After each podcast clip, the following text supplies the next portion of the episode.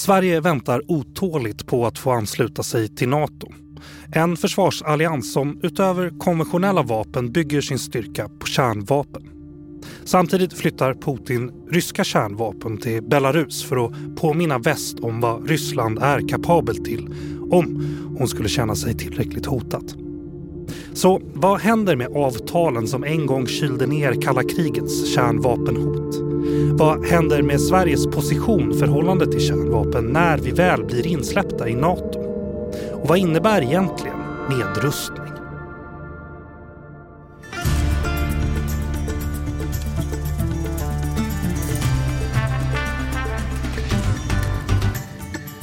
Du lyssnar på Utrikespolitiska institutets podd Utblick och jag heter Jonas Lövenberg.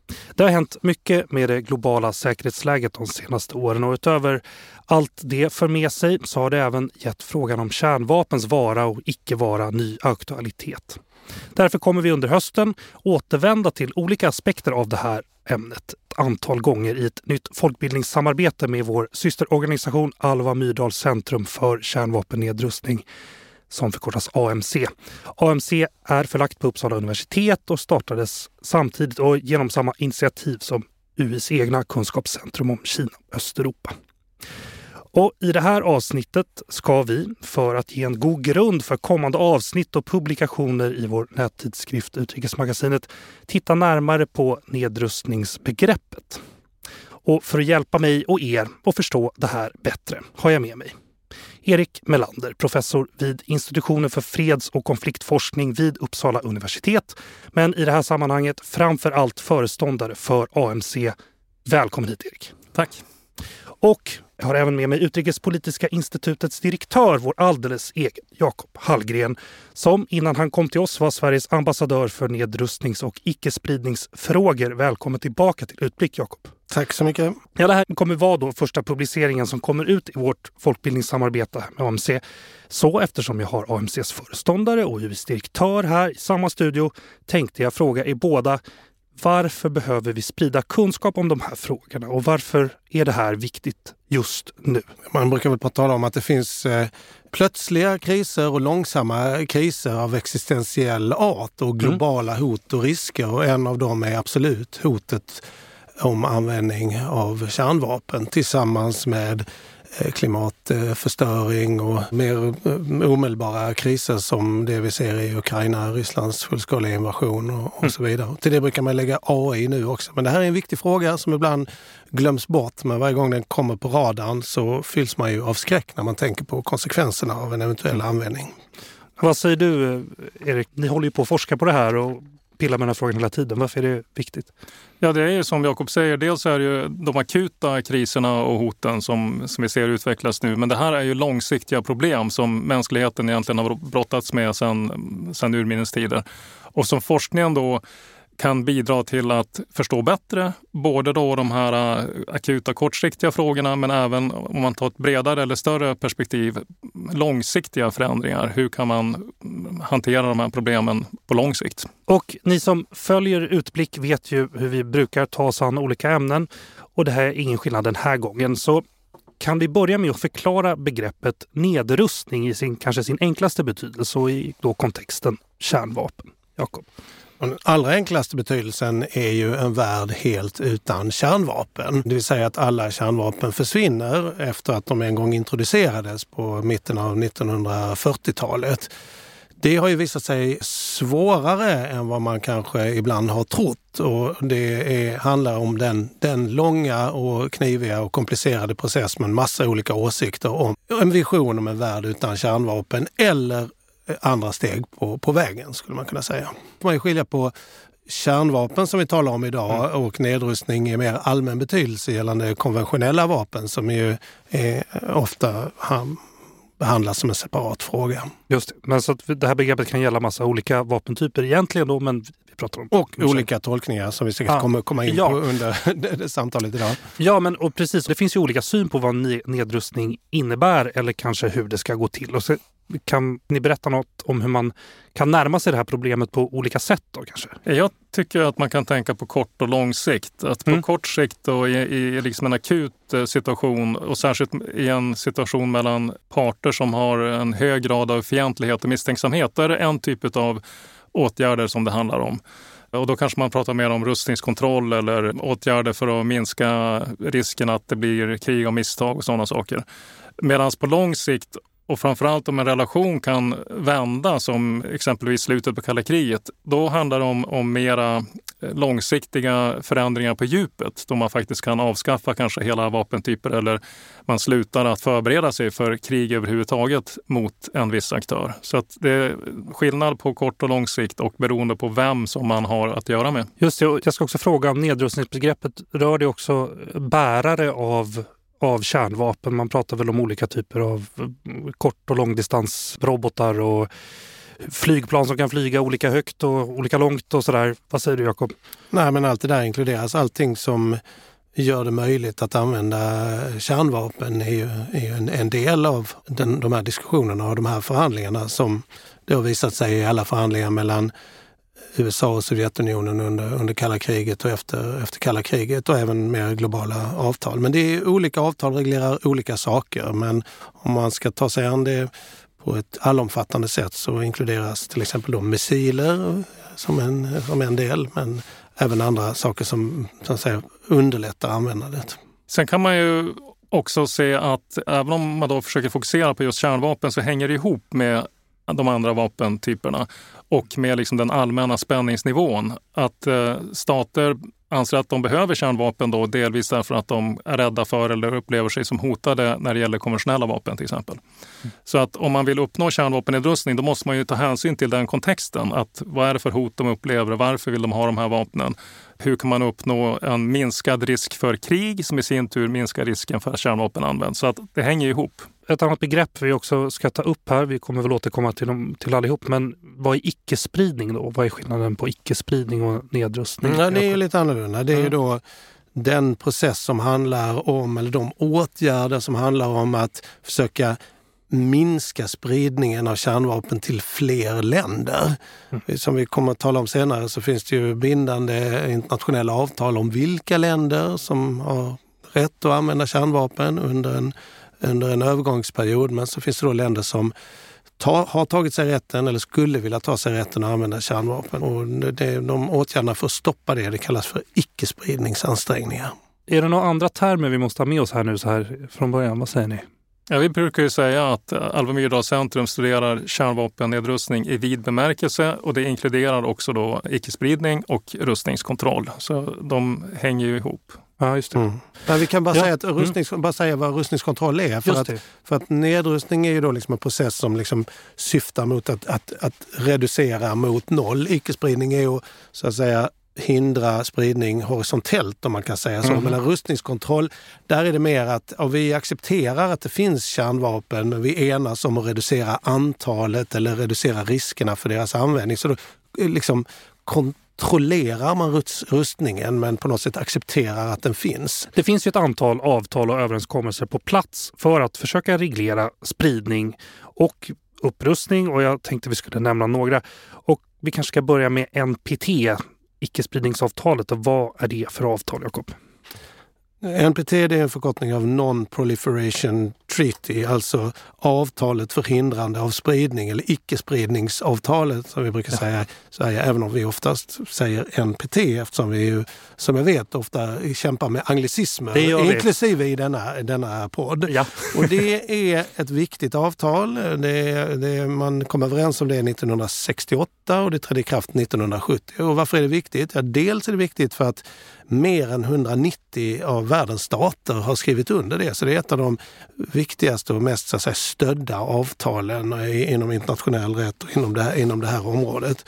Och det kan man säga att det reglerar tre saker. Det reglerar dels en framtida nedrustning, total nedrustning. Dels åtgärder för att förhindra spridningen av kärnvapen men också som ett tredje ben fredlig användning av kärnenergi.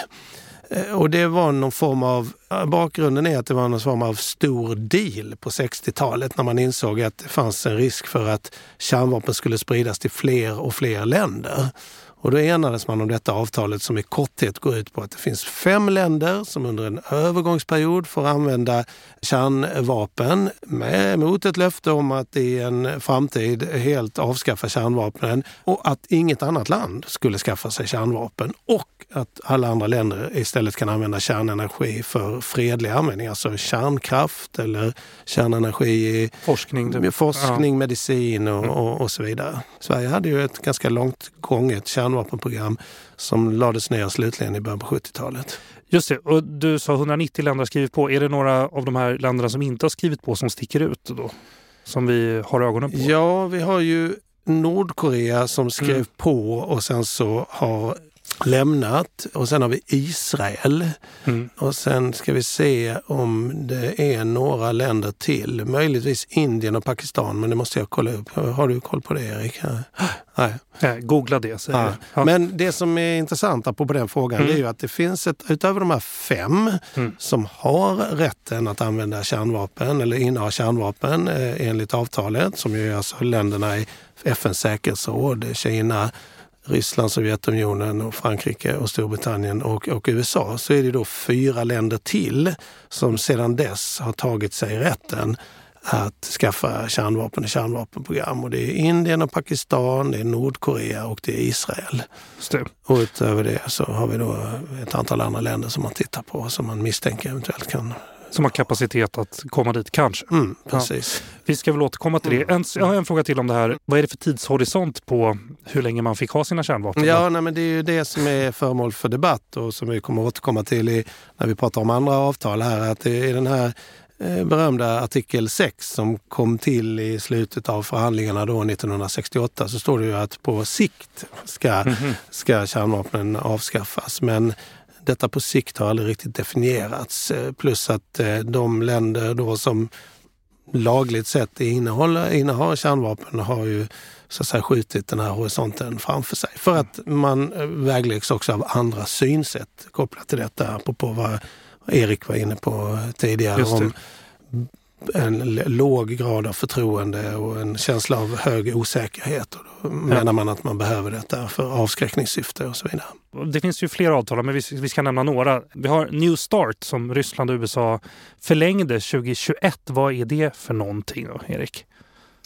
Ja, det är ju ett rustningskontrollavtal som reglerar eh, strategiska kärnvapen, alltså de som eh, kan eh, i princip slå från en kontinent till en annan och reglerar hur många sådana stridsspetsar som får vara deployed, vad heter det på svenska egentligen? Utplacerade. Utplacerade som är liksom, så att säga, klara för användning. Mm. Det reglerar ju då nivån på hur många, eh, hur många sådana vapen man får ha då från eh, USAs sida och Sovjetunionens sida. Och det är på en nivå som är lägre än det antalet som har funnits tidigare i historien. Ganska mycket lägre. Men samtidigt så kan man ju se det som att eh, när de här avtalen då förhandlades fram så kanske det var så att man ansåg att man behövde inte fler därför att precisionen på de här vapnen har blivit mycket bättre till exempel. Du, du menar Ryssland, du sa Sovjetunionen? Ja, då, ja, ja. precis. Det, men det kom, det kom ju ur Sovjetunionen. Alltså hur kan ett eh, kärnvapen inte vara strategiskt då? Ja, det är en väldigt bra fråga. Därför att det, ibland pratar man om taktiska kärnvapen eller slagfältskärnvapen eller så. Aha. Och eh, det är ju fel i det på det sättet att all användning av ett enda kärnvapen skulle få strategiska implikationer, det har strategisk betydelse ja. på många sätt i, i hela världssamfundet. Så på det sättet så är, har de strategisk betydelse allihop. Men tanken är att de mindre kärnvapnen ska kunna användas till exempel på slagfältet. Då, att, att eh, man slår mot en eh, fientlig truppformation eller mot någon logistikbas eller någonting med ett mindre kärnvapen. Och det skulle då vara så att säga, en taktisk användning för det handlar om hur man vinner en fördel på slagfältet. Okay. Medan de strategiska kärnvapnen handlar om att slå mot befolkningscentrum och industripotential och sådana saker. Men som sagt, den där distinktionen, ja den finns och den är viktig men eh, alla kärnvapen har strategiska implikationer. Ibland så har jag hört att vissa av experterna på området som kan mycket mer än, än, än jag i alla fall brukar prata om substrategiska eh, kärnvapen för att de då vill att man inte ska använda det här begreppet av de skäl som, som Erik nämnde. Och vad betyder det då? Ja, lägre än strategisk nivå. Vi vrider och vänder på de här orden för man kan ju tappa bort sig när man eh, läser Verkligen. om det. Eh, måste vi säga. Det var New Start. Det finns ett gammalt Start också men New Start är det senaste då. Då kommer vi till eh, INF. Det upphörde ju 2019. Då. Vad, vad innebär det?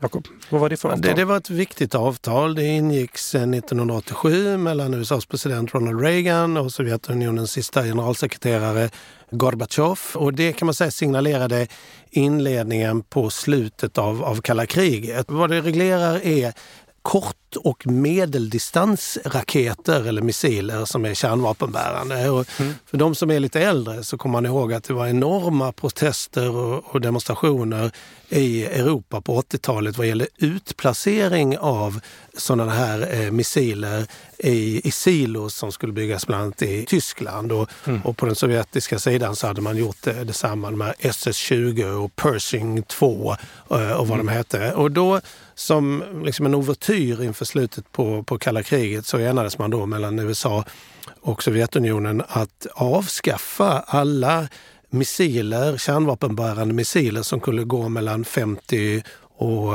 500 eh, mil eller om det är... 5500 kilometer. Vad sa du? 5500 kilometer. 5500 kilometer, precis. Du har koll på ja. detta. Jag kanske inte ihåg siffrorna exakt. Ja. Men det handlar bara om landbaserade kärnvapen. Ja. Man inkluderade inte kärnvapen som var, alltså missiler som var på fartyg eller i luften. Men det var ändå ett otroligt viktigt symboliskt avtal. Och precis som New Start så kombinerades ju det med såna inspektionsmöjligheter som i sin tur då ökade förtroendet mellan parterna. Man kunde liksom kolla varandras innehav och liksom, liksom minskade risken för oavsiktlig användning och så vidare. Men det har ju då sagts upp tyvärr för några år sedan efter att eh, USA menar att, att Ryssland då inte har respekterat det här avtalet.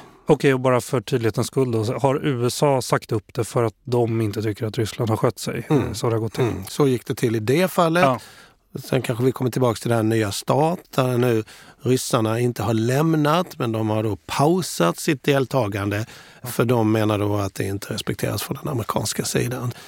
Det här är ju rustningskontrollavtal då som har liksom bidragit till att öka nivån av tillit mellan de här två länderna som har absolut mest kärnvapen. Och att det, det sägs upp och det, användningen suspenderas eller pausas. Och det är ju en väldigt oroande utveckling. Mm. Det är så att Putin har väl även flyttat kärnvapen till Belarus nu. Precis. En sak till ska vi ta innan vi eh, hoppar vidare här. Det är alltså FNs kärnvapenförbud. Då. Treaty on the Prohibition of Nuclear Weapons, TPNW, som trädde i kraft 2021. Hur går det med det? Alltså det ska jag säga att det är en omdebatterad fråga. Det finns mm. väldigt olika syn på det och, och, folk som argumenterar då. Dels finns det de som menar att det har, kom, det har momentum, det har en bra start och det är fler och fler som ansluter sig och att det har en moralisk tyngd och så vidare. Men det finns också då de som menar att det är ett eh, dåligt designat avtal det inte behövs eller att det finns andra avtal och mekanismer som fungerar bättre och att det här dessutom kan så att säga, skada det arbete som redan sker för långsiktig nedrustning. Så det är två helt olika synsätt egentligen på det här. Men vad innebär det då om, om det skulle ratificeras av, av alla länder och sådär? Är det totalt förbud mot kärnvapen då eller? Ja, det är ju det. Och man får inte ens eh, uppmuntra till eller eh, understödja andra som eh, hotar med kärnvapen och så vidare. Utan det är totalt förbud mot kärnvapen.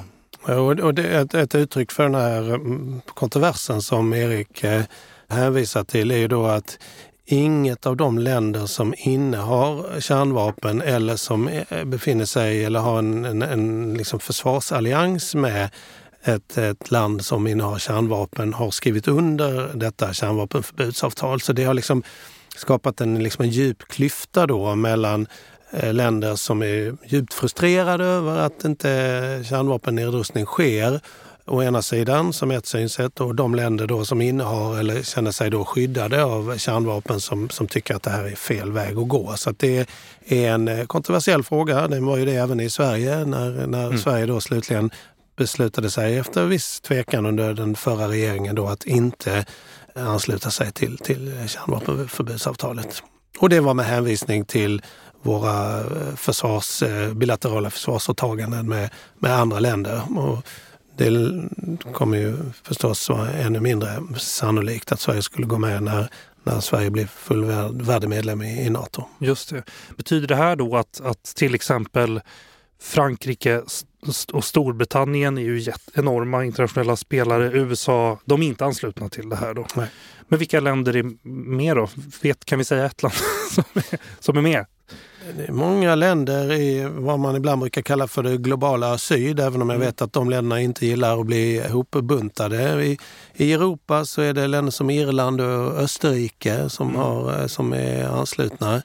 Nya Zeeland och sen en, en, en, eh, mängd länder i Mellanöstern, Afrika, Asien och, och Latinamerika som då inte har kärnvapen eller har inskrivet i sin konstitution att man inte får kärnvapen eller är en del av sådana här så kallade kärnvapenfria zoner.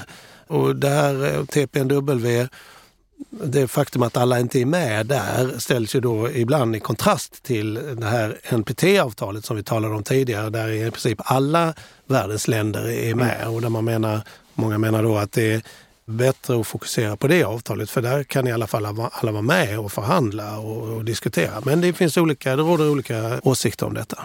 Sen har jag också skrivit en fråga här om vad, vad säger folkrätten om nedrustning då?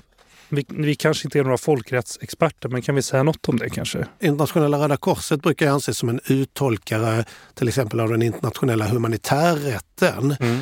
Och det finns domslut som går åt lite olika håll och man kan väl säga, och återigen, jag är verkligen ingen, jag är ingen jurist så att jag kan inte uttala mig med auktoritet, men i princip så är det, det är inte per definition ett brott mot folkrätten att använda kärnvapen utan det handlar om hur man gör det. Är väl en så att säga, enkel lekmannaförklaring och sen så mm. får juristerna beskriva detta mer i detalj. Och man kan ju möjligtvis tänka sig situationer som vi diskuterade här innan där det handlar om militär användning eh, gentemot användning mot, mot många civila offer och så vidare. Så att, ja, men eh, jag vill inte ge mig in för mycket på detta. Nej. Om inte du vill lägga till något Erik? Nej.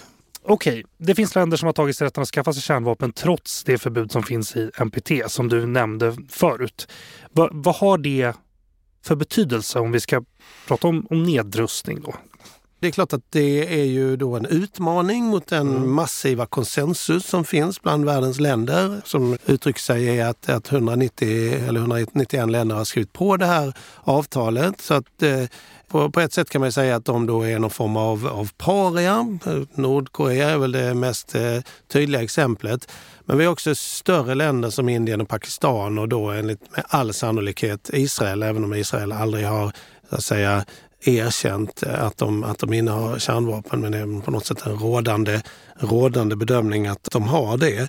Men samtidigt har ju på något sätt världen, i alla fall i fallet Indien eh, och Pakistan och troligtvis Israel, på något sätt accepterat. Eh, även om man aldrig accepterar det formellt så finns det, ja, det är ett faktum. Mm. Det som har varit mycket svårare att acceptera, och, men som också börjar bli ett faktum, är, ju, att Nordkorea har kärnvapen. Det har de utvecklat på, i snabb takt bara de senaste 20 åren.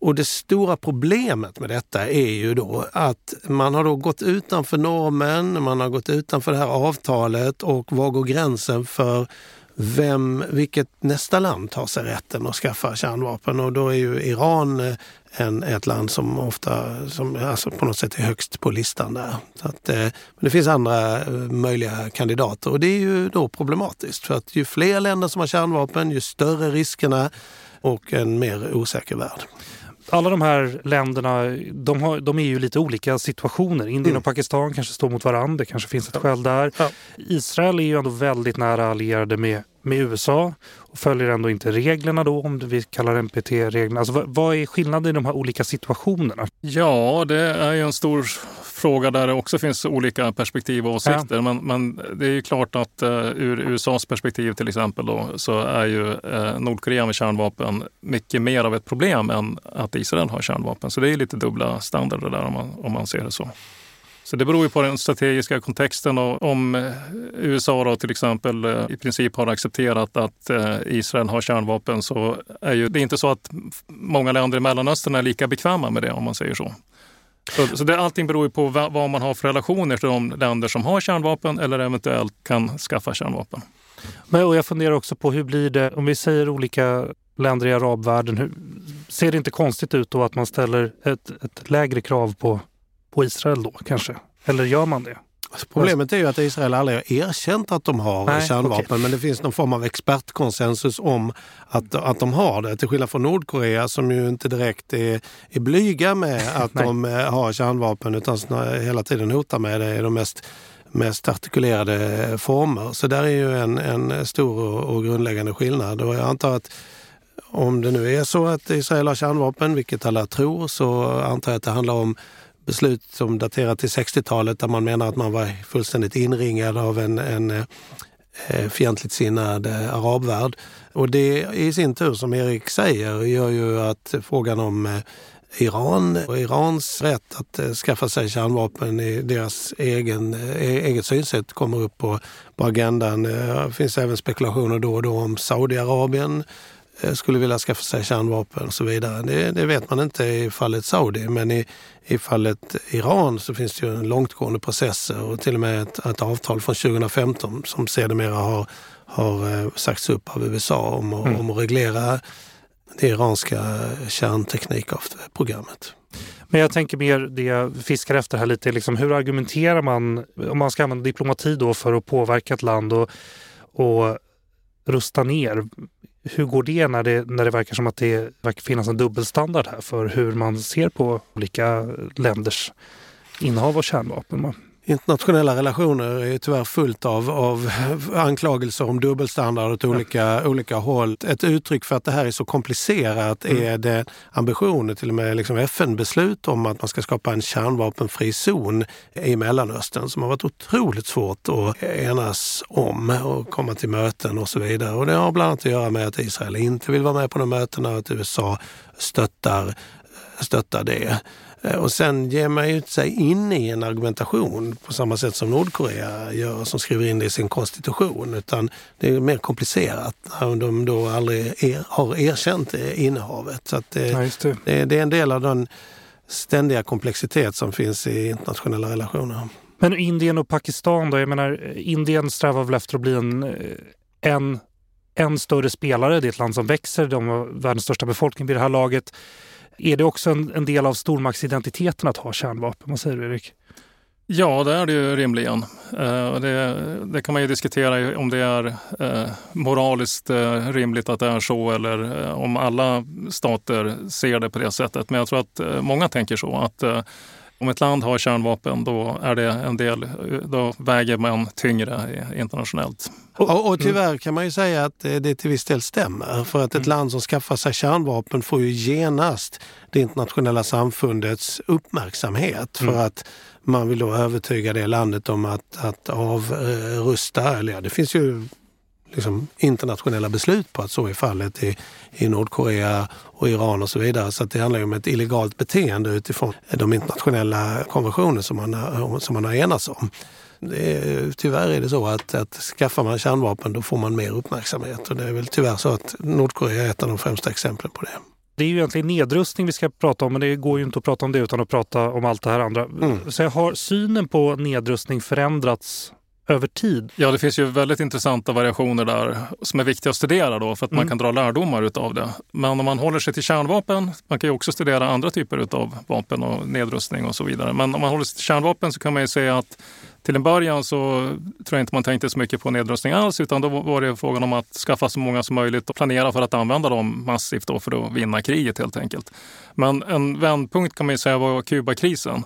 Mm. Och efter det så när världen då var så nära ett eh, kärnvapenkrig så fick man väl lite grann av en skrämselchock och eh, började då förhandla fram en, en rad avtal det blev som en process där även om djup fiendskap och, och misstro rådde då mellan framförallt USA och Sovjetunionen så kunde man ändå enas om en, en rad åtgärder.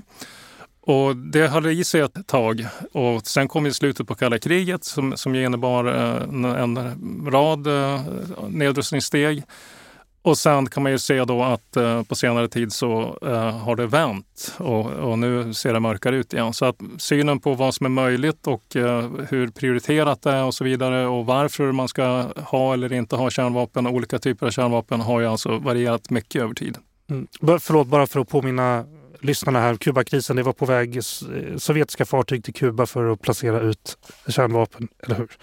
Ja, precis. Kuba var ju allierat med Sovjetunionen och eh, Sovjetunionen skulle då placera eh, robotar, kärnvapenrobotar ja. på Kuba och det skulle då innebära ur USAs perspektiv en, en oacceptabel ökning av sårbarheten eller risken. Mm. Och då, då eh, hotade man med krig om, om eh, Sovjetunionen skulle ta dit de där kärnvapnen. Det var ju väldigt nära att det hade, det hade till exempel kunnat bli eh, ett krig av misstag där. Mm. Därför att någon befälhavare någonstans missuppfattar en order eller missuppfattar situationen och gör någonting som i sin tur då utlöser en eh, eskaleringsprocess därför att man står verkligen på tårna och har högsta beredskap. Så det var så farligt att beslutsfattare och analytiker fick sig verkligen en tankeställare. Och det här är väl också en del i ned- argumentationen för nedrustning, alltså möjligheten för misstag, inte sant? Absolut. Eller riskminimering skulle kärnvapenstaterna mm. säga har nedrustningsbegreppet förändrats? Alltså en sak att man vill rusta ner, men innehåller det någonting annat nu än vad det gjorde innan? Ja, man kan säga att de här olika avtalen som vi har diskuterat med NPT och kärnvapenförbudsavtalet representerar olika synsätt på, på den här frågan. Alla är ju då så att säga på pappret överens om att man vill se en kärnvapenfri värld och sen är man lite oense om hur snabbt det ska gå och hur det ska gå, gå till. Vi kommer kanske prata lite grann om eh, Nato senare som säger att Nato kommer att avskaffa, eller Nato-länderna enats om att avskaffa, eller de länder inom Nato som är kärnvapenstater har förbundit sig att avskaffa kärnvapen när det inte finns några andra i resten av världen. Och det handlar liksom om en, en, en tanke om att man ökar säkerheten genom avskräckning tills dess att alla länder har avskaffat sina kärnvapen. Mm. Medan ett annat synsätt är ju då att man bör accelerera den här processen mot kärnvapennedrustning så snart det bara går. Och då är det ju kärnvapenförbudsavtalet ett, ett uttryck eh, för det. Och där råder ju olika, olika syn på hur snabbt det ska gå, om det kan gå. Vissa säger att det inte ens är möjligt. Så att man kanske innerst inne inte tror på det här med nedrustning av, av kärnvapen. Det nya säkerhetsläget här, alltså Ryssland har ju skramlat med sin kärnvapensabel mm. säger man ju i den konflikt som nu råder där Rysslands krig mot Ukraina. Kan vi säga något om, om det? Hur påverkar det nu väldigt aktuella säkerhetsläget nedrustningssamtalet? Då?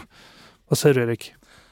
Eftersom läget är så spänt och eh, vi nämnde tidigare att Ryssland till exempel då har suspenderat eh, sitt deltagande i Nya Start. Det är ett exempel på hur, hur låst det är och hur eh, staterna snarare eh, funderar på vilka nya vapen man kan utveckla och hur man ska kunna skydda sig mot de nya vapen som den andra sidan utvecklar och så vidare. Så att förutsättningarna för kärnvapennedrustning nu är ju väldigt mörka. Det går väldigt trögt, alltså det har ju gått åt fel håll en tid nu. Samtidigt som då, man kan då kan säga att eh, när situationen är så allvarlig så blir det ju desto viktigare att försöka uppnå först och främst rustningskontroll men även verklig nedrustning på sikt. Och att eh, man kan tänka sig att eh, det faktiskt är i båda sidors så att säga, intresse att eh, åtminstone börja med rustningskontrollavtal. Mm. just därför att de ser faran. Ja, man ser på detta över tid. Erik nämnde Kubakrisen. Och även om man då enades om ett antal så att säga, åtgärder för att informera varandra och minimera risker och så här, partiellt eh, förbud mot eh, kärnvapentester i atmosfären och så vidare så fortsatte ju tillväxten av kärnvapen i världen fram till ungefär 1980 och som när det var som mörkast så fanns det 80 000 kärnvapen i världen. Men som ett resultat av de här nedrustningskontrollavtalen som ju faktiskt har reducerat, när man enats om att reducera antalet så har man då kommit ner till dagens ungefär 13 tusen kärnvapen i världen där den absolut största majoriteten finns hos, hos Ryssland eh, och, och, och USA.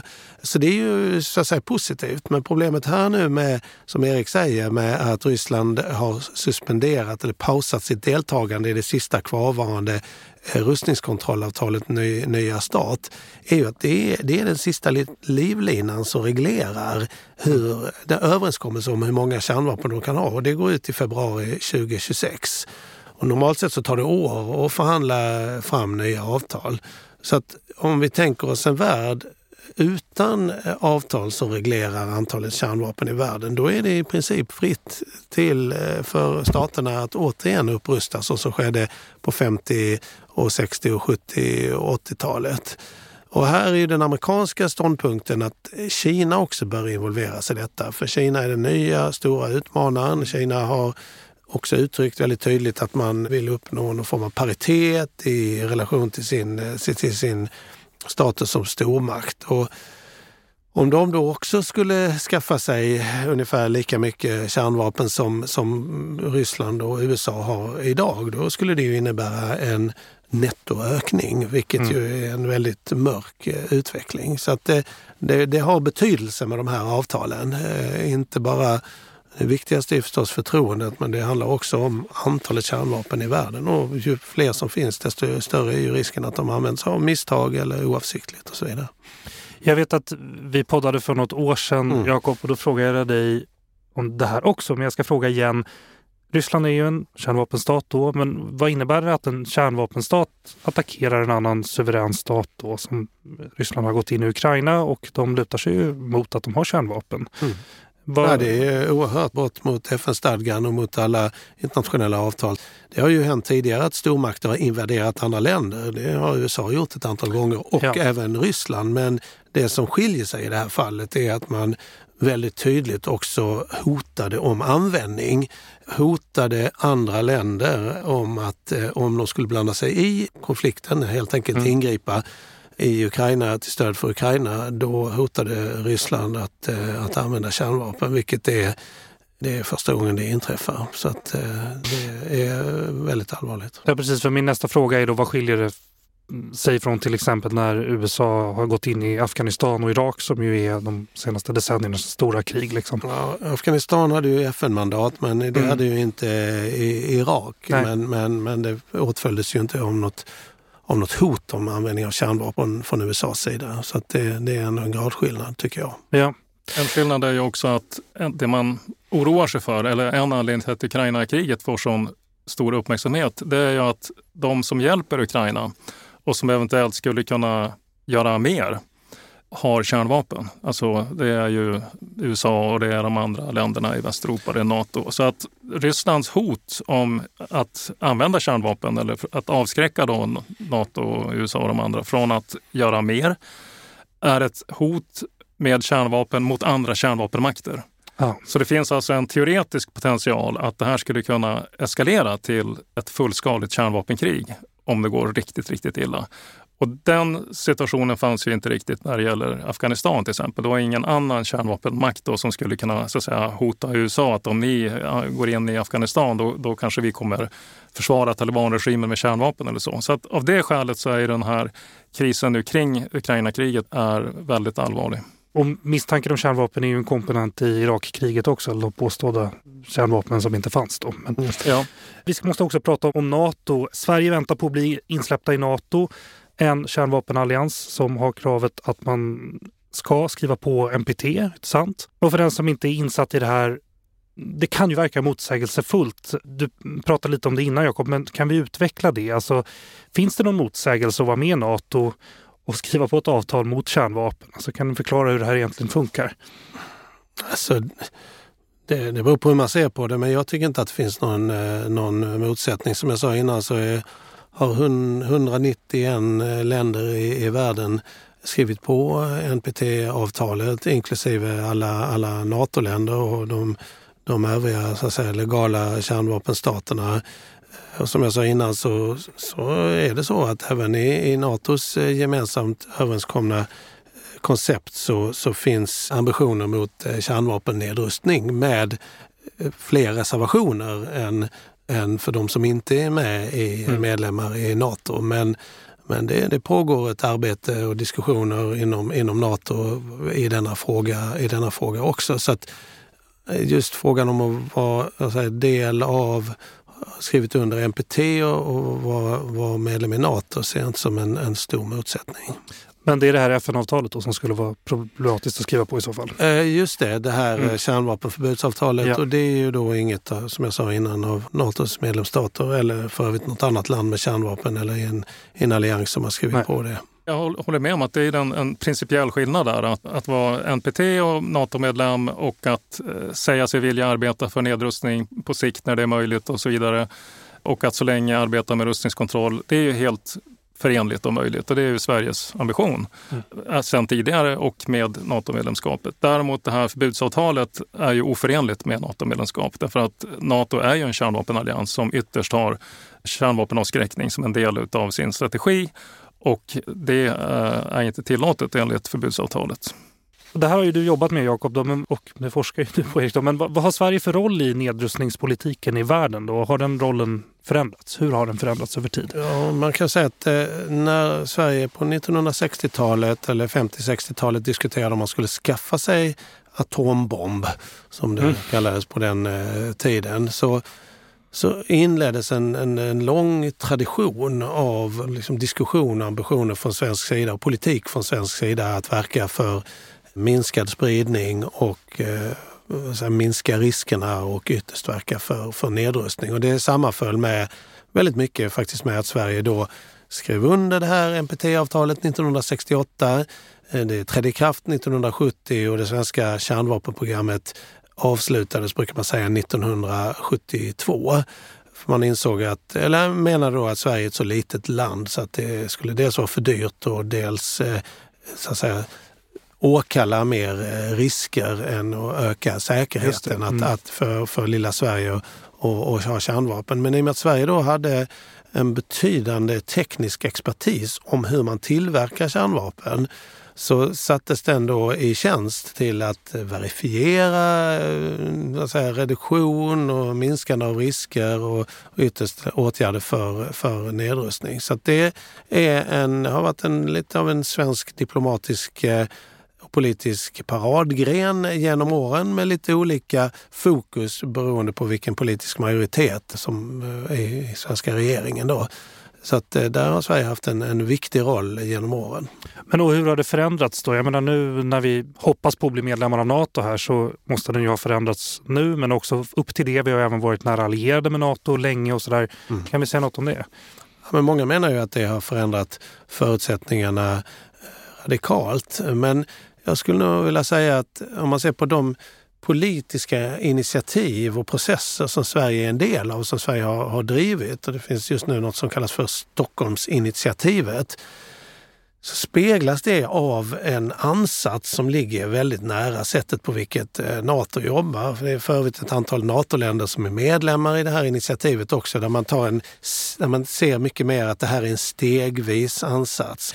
Den här diskussionen måste föras tillsammans med de länder som innehar kärnvapen. Det måste handla om att på olika sätt minska riskerna, öka dialogen, öka eh, någonstans tillit och, och förtroende. Men det har vi varit inne på att det är ganska bistra tider i den frågan just nu. Men att det är på något sätt enda vägen. För att om man ställer sig utanför och säger att nu talar vi inte med de som har kärnvapen men vi säger att de inte ska ha kärnvapen, då, då blir det ju liksom ingen eh, dialog. Det finns, den här ansatsen kritiseras på olika håll som att eh, det då inte skulle vara tillräckligt effektivt. Men det är den linje som svenska regeringar har valt de senaste tio åren. Mm. Och den i praktiken, det, här, det finns mycket retorik kring detta, men i praktiken så skiljer sig inte det särskilt mycket från innan vi sökte, ansökte om medlemskap i Nato och med när vi då blir fullvärdiga medlemmar i, i Nato. Men det här är frågor som är kontroversiella och där det finns mycket åsikter som vi har,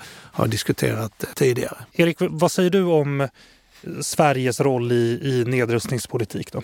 Ja, utöver det som Jakob sa om, om, den roll som Sverige har spelat diplomatiskt och politiskt och så, så kan man ju också säga någonting om forskningen. Att, mm. eh, jag tror att Sverige eh, respekteras för hög nivå när det gäller både tekniskt kunnande om eh, verifikation på olika sätt, alltså inom naturvetenskap och teknik, men även samhällsvetenskaplig forskning som Sverige har prioriterat och legat långt framme när det gäller exempelvis då SIPRI, Stockholms eh, fredsforskningsinstitut. Mm, där Jakob har jobbat. Precis. Till exempel. Ja. Och, som, eh, ja, och, och även på universiteten. Då, ja. Att forskning och kunskap om de här frågorna är också någonting som Sverige prioriterat och som jag tror Sverige respekteras för.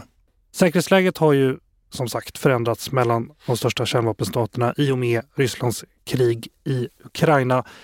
Men vad går att göra för att nedrustningen inte ska stanna av? När det gäller just Ryssland och, och, eh, resten av Europa då, så att säga, så kommer det bli nödvändigt när det här kriget slutar, eller kanske även innan kriget slutar, att fundera på rustningskontroll och eh, förtroendeskapande åtgärder. Sånt som minskar spänningen och minskar riskerna. Även om det kommer vara väldigt, väldigt svårt så kan vi åtminstone börja där med att eh, diskutera till exempel eh, att eh, man ska ha sådana åtgärder som att man ska tillåta inspektioner för att man ska kunna se vad de andra håller på med med sina vapen, om de förbereder ett överraskande angrepp till exempel.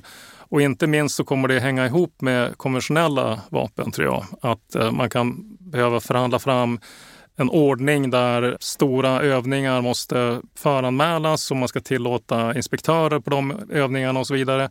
Så att rädslan för ett förnyat angrepp eller ett överraskningsangrepp kan minska. Så, det är, så har det fungerat tidigare och man måste igen fundera på den typen av åtgärder. Och det kan vara i båda sidors intresse. Det är inte så att den ena sidan så att säga ger sig och blir påtvingad någonting av den andra sidan. Utan det kan vara så att båda sidor ser att det här ligger i vårt intresse trots hög fientlighet och misstänksamhet. Vad säger du Jakob? Ja, men, eh, som vi har talat om så är ju eh, nuvarande världsläget präglad av enorm eh, misstro mellan mm. de här kärnvapenstaterna. Jag menar, tänk bara relationen mellan Kina och, och USA, för att tala om Ryssland och, och resten av, av världen. Men Samtidigt har man ju då försökt, vet jag från amerikansk sida, att gå tillbaks till den anda som rådde under kalla kriget som i princip gick ut på att vi är oense om väldigt många saker. Vi är konkurrenter, vi är motståndare, vi är varandras fiender. Men på några områden så inser vi att skulle det här gå fel så är riskerna för så att säga, ytterst jordens undergång så stor att här behöver vi ändå göra ett undantag och faktiskt talas vid. Mm. Så det finns en stark ambition från amerikansk sida och jag hoppas också från rysk och, och kinesisk sida, även om det sker väldigt motvilligt. Så att jag vet ju att på tjänstemannanivå så träffas faktiskt de fem att säga, lagliga kärnvapenstaterna, kineserna, och ryssarna, fransmännen, och britter och amerikaner. Där träffas de och så här, diskuterar åtgärder för att undvika missförstånd och liksom försöker sådär lite tassande se, kan vi komma överens om olika så att säga, överenskommelser som gör att, att, att eh, riskerna minskar. Så det, det, finns ändå sådana ambitioner, även om det sker lite grann i skymundan och det ofta skyms av de enorma motsättningar som, vi, som ju såklart finns där också på, i andra frågor. Det här blir väl mörkt nu då, men mm. jag menar, det är väl en tid också som präglas av att till exempel Kina vill ändra på hur vi talar om olika saker för de tycker att det är väst som har fått sätta agendan. Mm. Likaså Ryssland. Alltså, finns det något hopp om att det ska finnas något konsensus? Liksom? Men jag tror ändå ytterst att eh, vare sig man sitter i Moskva eller Beijing eller någon av de andra huvudstäderna där, där man har säga, tillgång till kärnvapen. Jag tror inte att någon av dem är intresserad av användning av kärnvapnen med tanke på de enorma risker som det innebär med så att säga, ömsesidig förstörelse. Och då kommer vi in på en annan fråga som vi kanske ska diskutera någon annan gång och det är det här med hur mycket är det viktigt att hota om användning och eh, hur stor är sannolikheten att man verkligen ytterst använder det. Och det är hela tiden en balansgång när man ska göra det så trovärdigt som möjligt att man kommer att använda de här vapnen och använda hotet som ett sätt att uppnå politiska fördelar mm. utan att att andra sidan inser att det egentligen bara är ett tomt hot. Och där kan man ju diskutera det faktum att Ryssland nu har hotat ett antal gånger sen, sen, man, sen den fullskaliga invasionen av Ukraina om användande men, men ännu har det inte hänt. Det är klart, skulle de göra det en gång så är det fullständig katastrof. Men, mm. men, men det finns ju liksom ett, ett långt politiskt mönster av att använda hotat. Det blir liksom ett politiskt vapen mer än ett militärt eh, vapen. Men vill inte för en sekund liksom underskatta risken för att eh, jag menar, skulle Nej. bara ett kärnvapen eh, användas. Det har ju inte hänt sen i Nagasaki i augusti 45. Liksom. Ja, men ja. precis. Då är ett, ett oerhört farligt tabu brutet. Erik, du, du nickar här. Har du något att lägga till där? Jag tänker väl likadant att på kort sikt här så är det ändå i kärnvapenmakternas intresse att reglera de här frågorna och att undvika att, att det faktiskt blir ett kärnvapenkrig. Och det finns mycket som de kan göra när det gäller att eh, börja med små steg och, stabilisera situationen. Och det är ett väldigt mörkt omvärldsläge nu, men samtidigt så om man tänker på lång sikt så, så har ju otroliga förändringar skett i världen mot en fredligare värld. Inte minst eh, om man ser hela Europas utveckling att eh, försoningen mellan Frankrike och Tyskland och mm. det som sker nu i relationen Tyskland-Polen och så vidare. Det, tidigare i historien var det ständiga krig mellan de stormakterna och på andra håll så, i, i Europa och nu är det nästan otänkbart. Så det, jag tycker absolut att det är realistiskt det är liksom empiriskt observerbart med djup fred. Mm. Även mellan stater som har krigat väldigt mycket genom historien. Det kanske är så att Sverige och Danmark är det par av länder som har krigat mest i historien. Och nu är krig otänkbart mellan Sverige och Danmark. Så på lång sikt så, så kan man verkligen tänka sig att eh, en fredlig, genuint fredlig värld går att uppnå. Men sen är frågan om hur hanterar man här och nu på kort sikt. Alltså vi var inne på det förut, men jag, jag ska ändå fråga så här när vi tittar lite framåt. Alltså, vad är risken för ytterligare spridning då av kärnvapen? Vad säger du Jakob? Ja, det där är en fråga som kommer upp hela, hela tiden. Eh, vissa hävdar ju då att, att Ukraina, ett Ukraina med kärnvapen, hade det, hade det invaderats av Ryssland och, och, det används ibland som ett argument för att man behöver skaffa sig kärnvapen just för att eh, undvika att bli invaderat. Vi talade tidigare om eh, det faktum att eh, alla tror sig veta att Israel har kärnvapen skapar ett tryck i Iran i första hand, kanske i länder som Saudi och så vidare. Vi har även det faktum att Nordkorea nu har skaffat sig vapen, vilket jag vet av egen erfarenhet har lett till eh, livliga debatter i Sydkorea och även i Japan om att skaffa eh, kärnvapen. Så det här är liksom en ond spiral där det samlade världssamfundet gör vad man kan för att undvika ytterligare spridning. Men det är en ständigt levande fråga hade inte det här NPT-avtalet funnits, som vi talade om innan, som man kom överens om 1968, så trodde man ju då i början på 60-talet att världen på 70 och 80-talet skulle kanske ha 20 eller 30 länder med, med kärnvapen. Vilket ju i sig är en stor succé för det här avtalet. Men nu, det här är en ständigt levande fråga som hela tiden kräver skarp uppmärksamhet och, och påminna länder som funderar på detta med de oerhörda risker, för, utöver alla kostnader såklart, av, av att eh, skaffa sig kärnvapen, för att tala om att hota om att använda dem eller använda dem. Så att eh, den, den, risken är närvarande hela tiden och det är som Erik också var inne på kopplat till en massa andra faktorer. Mm. Länder som känner sig isolerade, utstötta, har mer eller mindre verklighetsförankrade idéer om att de ska bli invaderade, skaffa sig detta som någon form av yttersta försäkring. Och det måste vi ju såklart som världssamfund göra allt för att undvika, eller motverka rättare sagt. Vi pratar om en mörkare värld och om vi tittar framåt kommer vi behöva ett nytt sätt att se på, på nedrustning. Vad skulle det innebära i så fall? Alltså jag tror att det finns viktiga lärdomar att dra från historien. Eh, hela kärnvapnens historia då, från 1945 och framåt. Men även vi kan lära oss hur man hanterar spänningar och rustningar genom att studera andra typer av eh, nedrustning. Så att det finns mycket att lära och det finns mycket man kan göra, mycket åtgärder, mycket exempel man kan titta på genom historien. Så jag tror att det handlar om att vara kreativ och realistisk på samma gång och att tänka eh, kortsiktigt, vad kan man göra för att stabilisera, bygga förtroende och långsiktigt då, vad krävs för att man ska komma längre då på lång sikt. Och egentligen så finns väl mycket tänkande och erfarenhet. Det gäller att plocka fram den kunskapen och använda den, kanske snarare än att tänka radikalt annorlunda eller radikalt nytt. Lära oss av historien låter det som. Och att ta fram alla goda exempel genom historien av hur man faktiskt har åstadkommit överenskommelser och minskat mm. riskerna. För det där är ju lärdomar som successivt faller i glömska och som behöver dammas av. Nya generationer måste lära sig och förstå de här frågorna som ju som den här diskussionen visar, lätt blir väldigt tekniska men de är ju mm. ganska existentiella. Kanske någon som lyssnar på detta är intresserad och, och engagerar sig i den undervisning och utbildning som sker inom ramen för Alva Myrdalcentret eller på mm. andra ställen för att eh, ta sig an de här frågorna i framtiden.